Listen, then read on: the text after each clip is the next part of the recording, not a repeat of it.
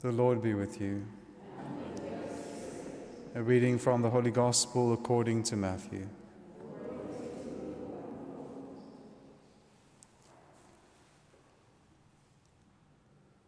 When Jesus came to the other side, to the country of the Gadarenes, two demoniacs met him coming out of the tombs, so fierce that no one could pass that way. And behold, they cried out, What have you to do with us, O Son of God? Have you come here to torment us before the time? Now a herd of swine, now a herd of many swine, was feeding at some distance from them, and the demons begged him, If you cast us out, send us away into the herd of swine. And he said to them, Go. So they came out and went into the swine. And behold, the whole herd rushed down the steep bank into the sea and perished in the waters. The herdsmen fled, and going into the city, they told everything and what had happened to the demoniacs. And behold, all the city came out to meet Jesus. And when they saw him, they begged him to leave their neighborhood. The Gospel of the Lord.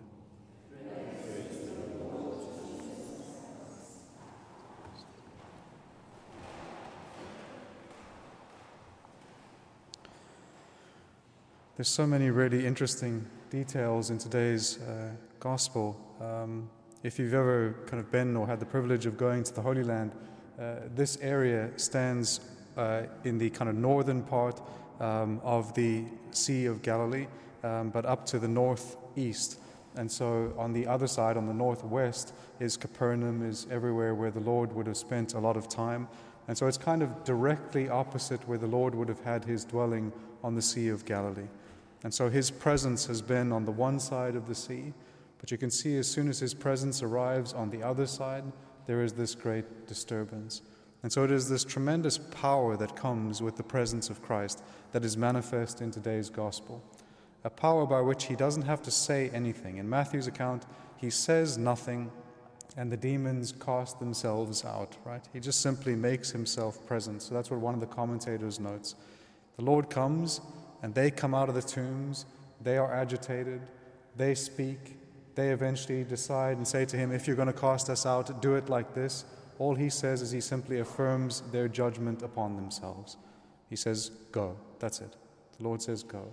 And with that one word, these demons that tormented not only the two men, but also the entire area whereby they could no longer even pass by that way, with all of their fury and with all of their anger, and with all of their power, their power is shown to be nothing in the presence of the one who is God. Their power and their words are seen to be nothing with regards to the power of one word from the mouth of Christ Go. That's it. He says one word, and with that one word, they are dispelled. They are cast out from those whom they have tormented for such a long time. And so it is a powerful testimony to the presence of Jesus Christ. That yes, while God is present everywhere as God, He is present in a particularly powerful way for us in the incarnation. In the most perfect of ways, He is present to us in the incarnation. God made man. God and man in the person of Jesus Christ, present to us in such a particularly powerful way.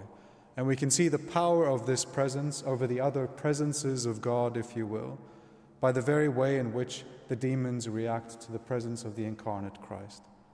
And this presence is continued for us in the mystery of the Eucharist, where the Lord Himself is present, body, blood, soul, and divinity, in no less real way than the way in which He stepped upon the shores there um, of, the, of the Gadarenes, right? So as He steps onto those shores, that same Christ is also present to us here. And so this shows us that, yes, while it is possible to pray in many locations because God is everywhere, as sometimes people will say, there is a hierarchy of places to pray, just as there is a hierarchy of presences of God in our midst. At the feet of Jesus is the most powerful. Close to his presence is the most powerful. And we can see that even the demons give a certain testimony and glory to the presence of Christ, even though that's not what they want to do. The very fact that they cannot tolerate his presence teaches us, again for our own selves, that if we want to be liberated from all of the effects and lingering effects that evil has on our life, the presence of Christ is the place for that. Simply being in His presence is then intolerable to all of those things which afflict us, and they are simply cast out. But also by His Word, our engagement with the Word of Jesus, with the words of God, that is also then has power over our life to cast out all of the things that should be cast out. The attachment to sin, all of the ways in which evil may have had influence over us, is undone by the presence and the word of Jesus. It also then increases for us, hopefully, a desire and a longing for this presence. One of the tragedies that we see in this gospel, which is filled with tragedy, is that after having liberated these two demoniacs, those who dwell in that neighborhood, they asked the Lord to leave. They asked him to leave. They also, in a certain sense, couldn't tolerate his presence because they had lost certain things. But this is the disruption, if you will, that the Lord brings to our life. When he arrives, he disrupts the things that should necessarily be disrupted the attachments that we have that we should not have, the lack of love that should not be there, he wants to put love in. The entire neighborhood, they value the, sh- the pigs more than their two brothers that they have had restored to them. They would rather have had those than have had their brothers healed. And so their love is imperfect. And because of these attachments, they do not want the Lord there. And so, also for us, as we spend time in the presence of Christ and with His Word, He also purifies our desires so that all of those things which should be cast out are cast out, and all of the desires which should be there are placed within our heart. And that desire reaches its pinnacle in Jesus Christ, the one whom we should desire above all things, God present in our midst. And this again is the reality for us of the Eucharist. The Eucharist is the measure in terms of our relationship with Christ and the Eucharist, is our measure of our relationship with God. Our love for the Eucharist is our love for God. Our spiritual life is measured by this mystery. And so also we give thanks to God for the incarnation, but for the miracle of the continuation of that mystery in our, in our current time through the Eucharist, the powerful presence of Jesus Christ in our midst, this presence which brings healing but also liberation. Amen.